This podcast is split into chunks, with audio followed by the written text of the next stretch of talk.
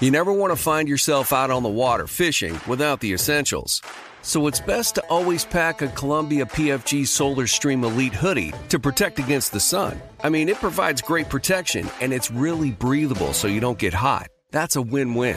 Columbia PFG has a lot of great gear, so before you head out on the water, head over to Columbia.com slash PFG to shop their performance fishing gear. Getting ready to take on spring? Make your first move with the reliable performance and power of STIHL battery tools. From hedge trimmers and mowers to string trimmers and more, right now you can save $50 on select battery tool sets. Real STIHL. Offer valid on select AK system sets through June 16, 2024. See participating retailer for details. Everyone gets their cravings while watching the games, and no one wants to be the one to miss the big play. Well, now Grubhub's got you covered. From the extras to the essentials, Grubhub now delivers all your go to convenience items all day long. Whether it's that late night snack craving or you forgot to get the paper towels from the grocery store, enjoy convenience delivered right to your door, just in the nick of time. And you'll never have to leave the house. Order your convenience items through the Grubhub app or online today. Hey, Patrick, how are you? Can you? Doing all right. How you doing? Good, good, thanks. Um, uh, last week, um, you had um, James Bradberry on the on Kelce. Uh, I guess a good amount of the time. You can tell me how much. And um, what what is it about his skill set that you think works there, and can it work this week against a guy like Waller? Well, last week, you know that that game plan really, you know, the Kansas City Chiefs, what they would do they did they got you know what we call a lot of trade formation where they put the three they're in 11 personnel they put the three receivers to the field and they kept uh, Kelce on the backside you know. A lot of teams do that formation kind of the ID you to see what coverage you're in. So it kind of worked out for us to have JB back there.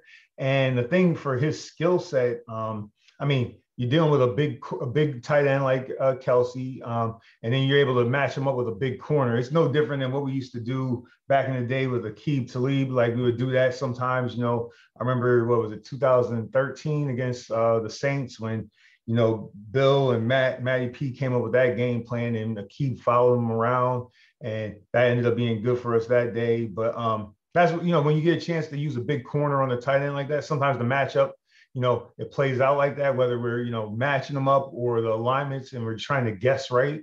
But that that that could be advantageous for us as a defense when that happens. So when you look at Waller this week, we'll probably have two to three people like in man situations end up covering this guy, but I'm sure JB will a chance at him at some point. But you know, anytime you got a big corner, again, their skill set working with receivers or going against receivers, and then you add that that size element versus a tight end, I think it, it helps. It, it, potentially helps us.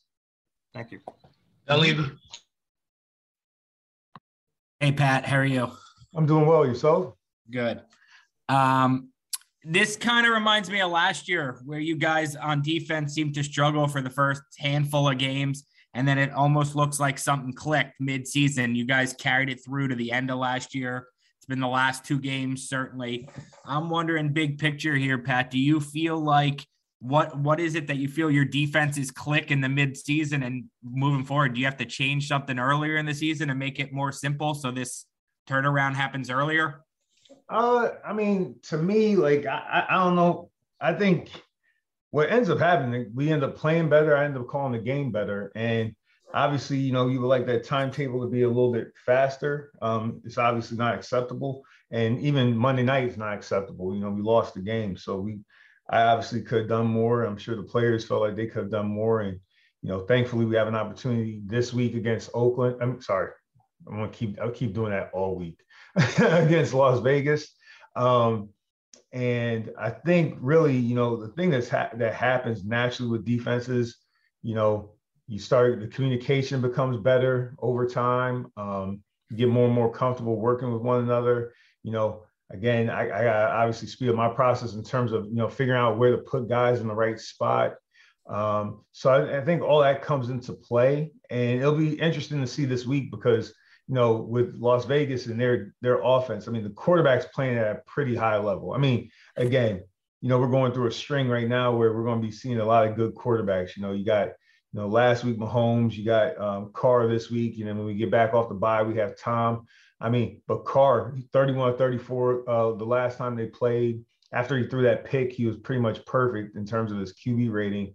And, you know, he has weapons all over the field. So it's going to be a challenge. But, um, you know, we'll see if it's clicking again. I mean, we, we got one, you know, we got two wins on the season.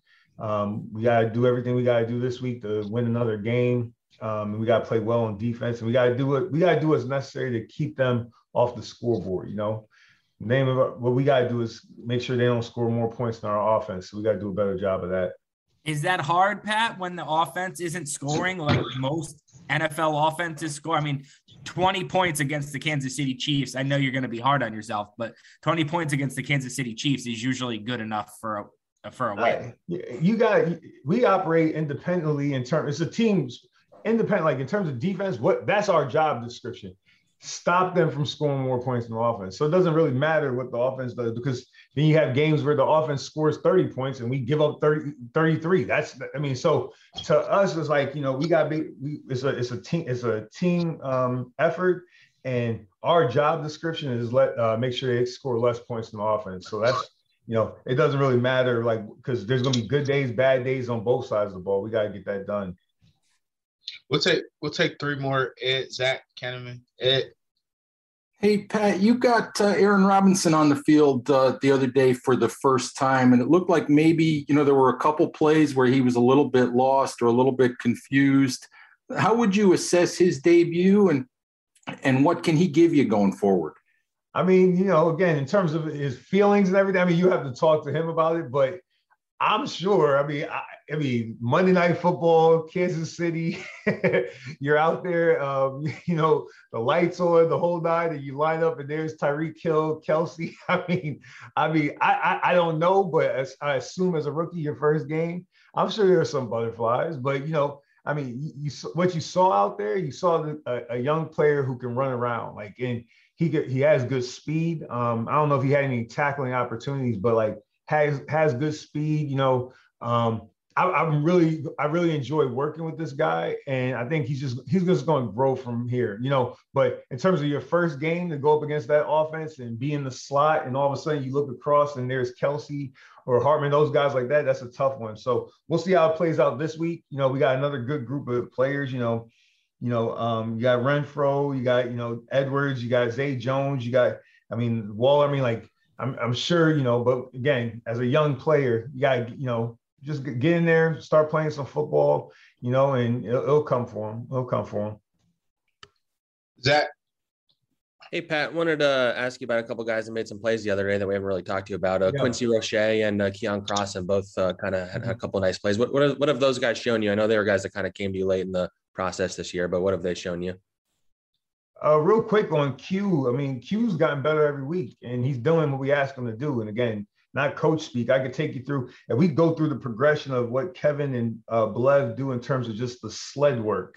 And I'm talking about the sled and what we call Big Bertha of the pad. And you just look at the progression over the last uh, seven weeks of how he's been able to improve there with his hands in front of his eyes, um, you know playing with better pad level. He's worked really hard to get better, and he's listened to the coaching. So that's one thing. And we anticipating this guy being able to make plays, and you know we you know we share that, express that with everybody, and he went out there and did it. So it's a credit to him, you know, working hard. And then as far as Keion, Keion's been in this league. He's been a productive player in this league primarily, you know, on special teams, but he's been a productive player in this league. And he always lets us know, hey, I'm ready, I'm ready. And quite honestly, you know, just um, late in the week, we were trying to think of a way to, you know, get him involved and probably going to get um, uh, Mahomes.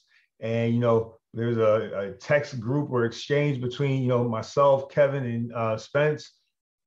And we say, hey, we put it together and we knew it was going to be a moment where we needed it and he got it done. So, you know, I mean, kudos to him in terms of just like he's always ready. He's always ready and he's a professional. So, you know, and we'll see how that plays out this week.